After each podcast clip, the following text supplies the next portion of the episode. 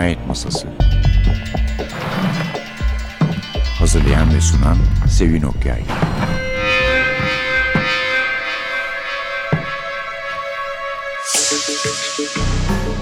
Merhaba, NTV Radyo'nun Cinayet Masası programına hoş geldiniz. Bu hafta size Ian Fleming'i sunmaya karar verdim. Çünkü neden? Üçüncü kara haftanın eli kulağında hemen Kasım'ın ilk yarısında 16-18 Kasım tarihleri arasında daha doğrusu Pere Palace Otel Jumeirah'ta gene yerli yabancı yazarlar, polisiye yazarları toplanacak ve bu yılın teması da Agatha Christie ve George Simenon'dan sonra Ian Fleming. Gerçi yaklaştığı zaman kara hafta oturumların konuları, kimler var gibi bilgiler verip bu oturumlara katılacak arkadaşlarla da konuşmaya çalışacağız ama başka bir program için.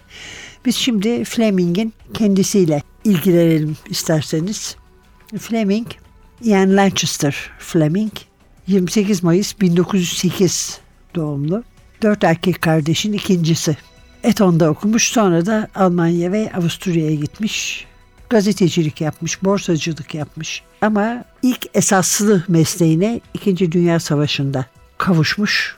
Londra'daki amirallikte Deniz Kuvvetleri istihbaratı yöneticisi, direktörünün asistanı olmuş. İkinci Dünya Savaşı boyunca bu işte çalışmış yani istihbaratta çalışmış. Tıpkı John Le Carre gibi o da biliyorsunuz istihbaratın içinden çalışarak gelmişti.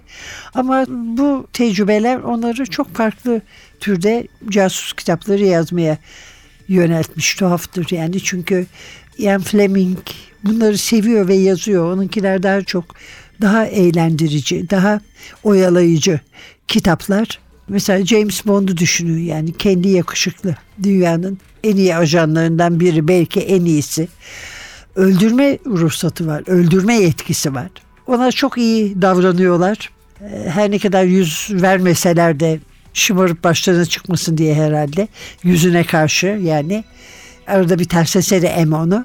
Ama her istediğini temin ediyorlar. Harikulade arabalar, çok iyi silahlar hatta çok yeni ve belki de herkesten önce denediği bir de tabii aletleri var. Q'nun verdiği, hazırladığı ona çeşit çeşit aletler.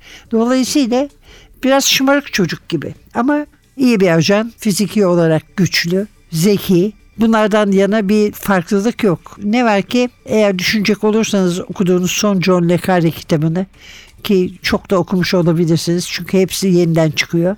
Ama mesela Köstebeği düşünün filmini, kitabını Tinker Tailor Soldier Spy orada ne kadar sade, süsten kaçan yani bildiği gibi yaşadığı gibi Lekar'ın bir casusluk tecrübesi aktarıldığını hatırlayacaksınız. Ama Fleming, Ian Fleming öyle değildi ve özellikle sinemada insanlar da bunu daha çok seviyordu. Şimdi ise arkadaşımız Suha Çalkevik her zaman olduğu gibi bize kitaptan bir bölüm okuyacak.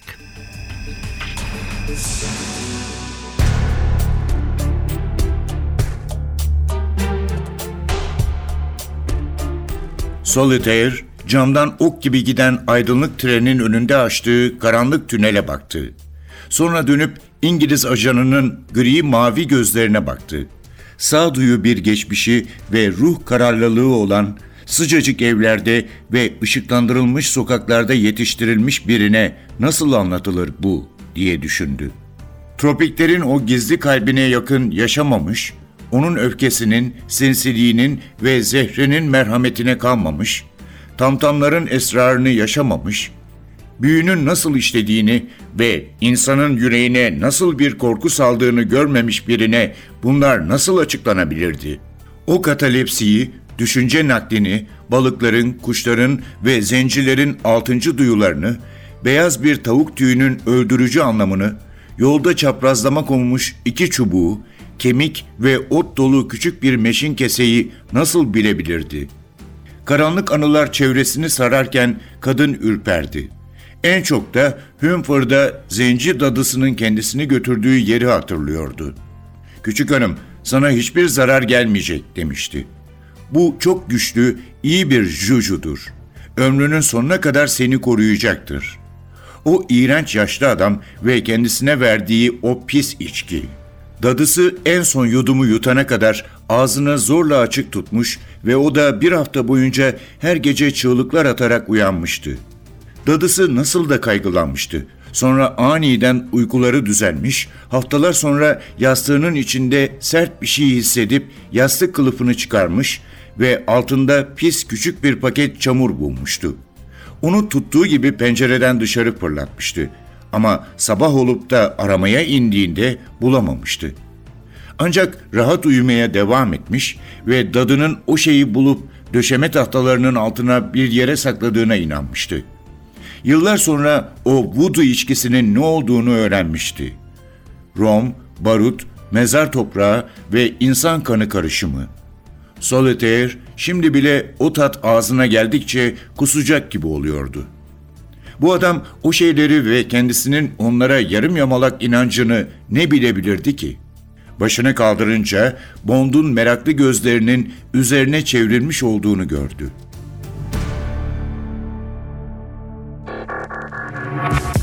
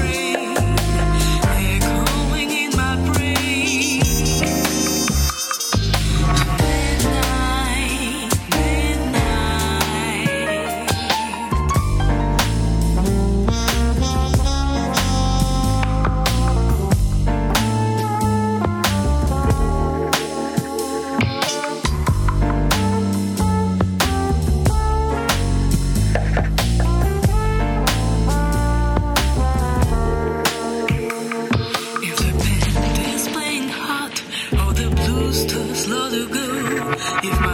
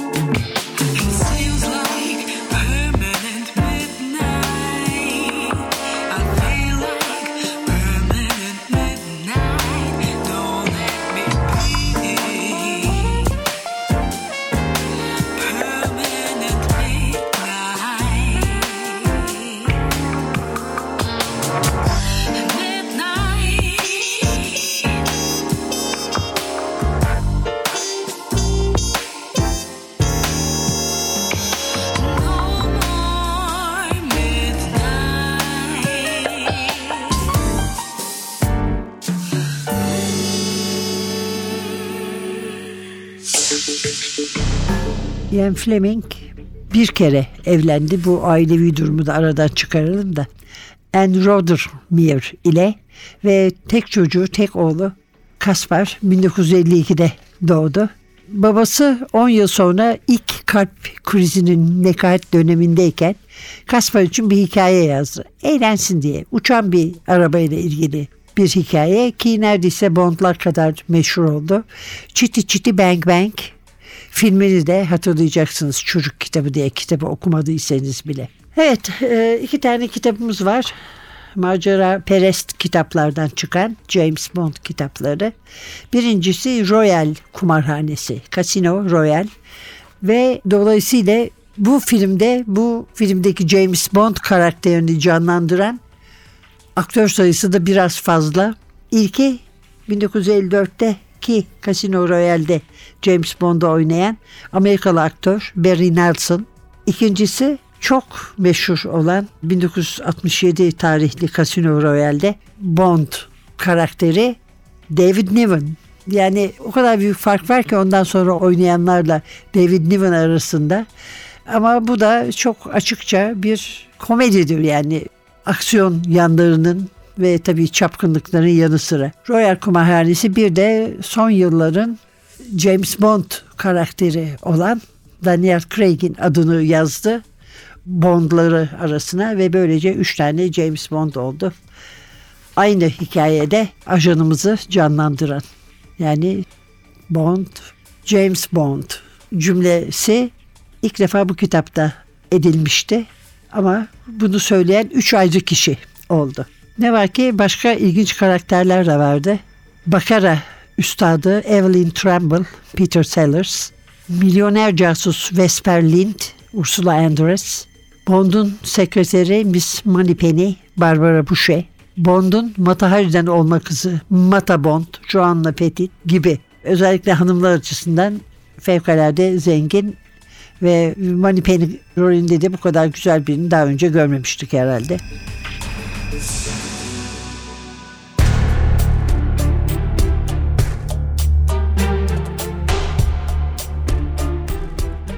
Croupier kartı zarif bir hareketle Bond'a doğru iteledi. Le Chiffre için kartın hiçbir anlamı yoktu. Bond'un elinde bir olabilirdi ve şimdi onu bulmuş olabilirdi. Yani bakarası bir hiçi olmuş olabilirdi. Ya da bir ikilisi, üçlüsü, dörtlüsü ya da beşlisi olabilirdi. Ve dokuzla birlikte toplamı dört ederdi. Bir üçü olmak ve karşısındakine dokuzlu vermek oyunun en kritik durumlarından biriydi. Bir kart alma ya da almama arasındaki şans hemen hemen eşitti. Bond, Le Chiffre'i sıkıntıyla baş başa bıraktı. Dokuzu ancak kasanın bir altılı çekmesiyle eşitleneceği için eğer dostça bir oyun oynuyor olsalardı elini açıp gösterirdi. Bond'un kartları önünde duruyordu. İki desenli pembe sırtlı kartlar ve bir de kupa dokuzlusu. Dokuzlu Le Chiffre gerçeği de söylüyor olabilirdi. Bir sürü yalandı. Bütün sır bir çift damın yeşil çuhayı öptükleri iki pembe sırtın tersindeydi. Le Chiffre'in gaga burnunun iki yanından aşağı terler süzülüyordu. Kalın dili dışarı çıkıp kırmızı dudaklarının kenarından bir damlayı yaladı. Bond'un kartlarına, sonra kendi kartlarına baktı. Sonra yine Bond'un kartlarına döndü. Bütün vücuduyla omuzlarını silkerek kutudan kendine bir kart çekti. Kartı çevirdi, bütün masa o yana uzandı. Çok esaslı bir kart çekmişti. Bir beşti. Vitte à la banque dedi Croupier. Bond hiç ses çıkarmadan otururken Le Chiffre'in yüzünde aniden bir kur sırıtışı belirdi. Kazanmış olmalıydı. Croupier'in küreği adeta özür dilercesine masanın öteki yanından uzandı. Masa başında Bond'un kaybettiğine inanmayan tek kişi yoktu. Kürek iki pembe kartın altına girip yüzlerini çevirdi. Neşeli kırmızı damlar ışıklara gülümseyerek baktılar. El neuf. Masanın çevresinde soluklar tutuldu. Sonra hep bir ağızdan konuşmalar başladı.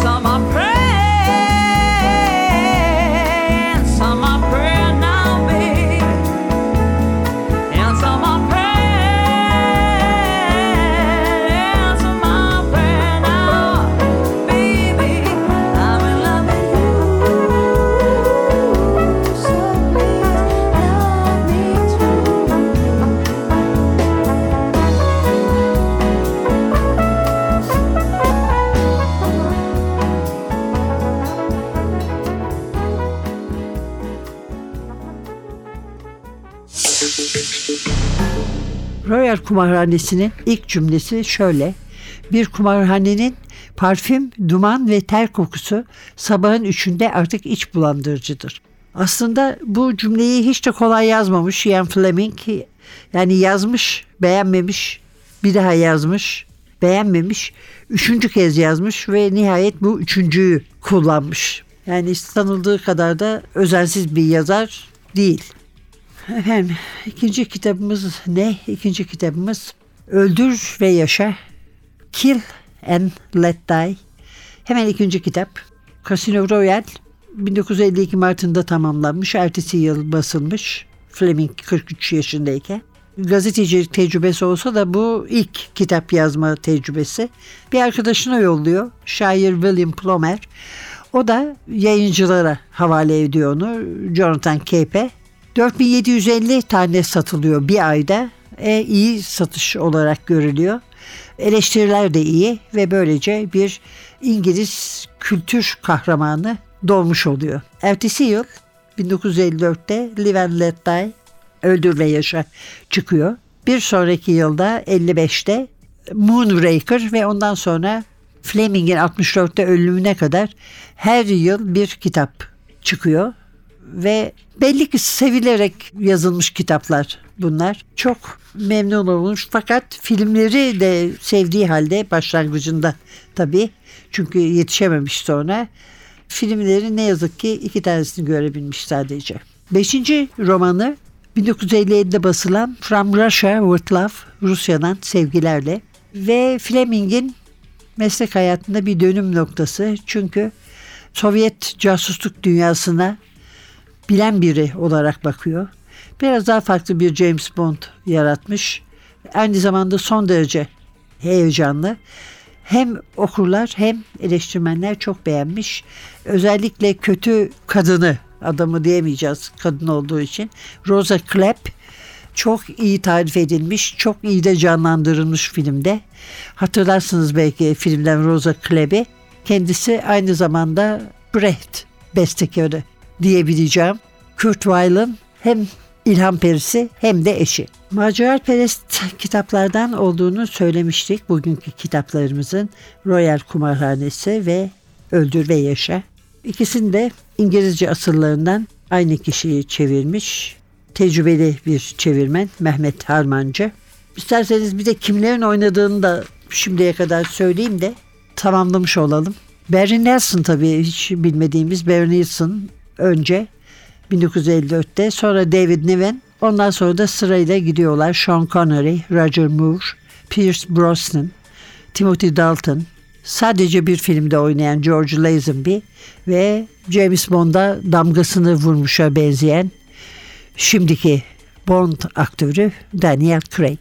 Önümüzdeki hafta bir başka kitapta bir başka yazarla yeniden birlikte olmak umuduyla mikrofonda Sevin, masada Atilla. Hepinize hem eğlenceli hem heyecanlı bir hafta diler. Hoşçakalın.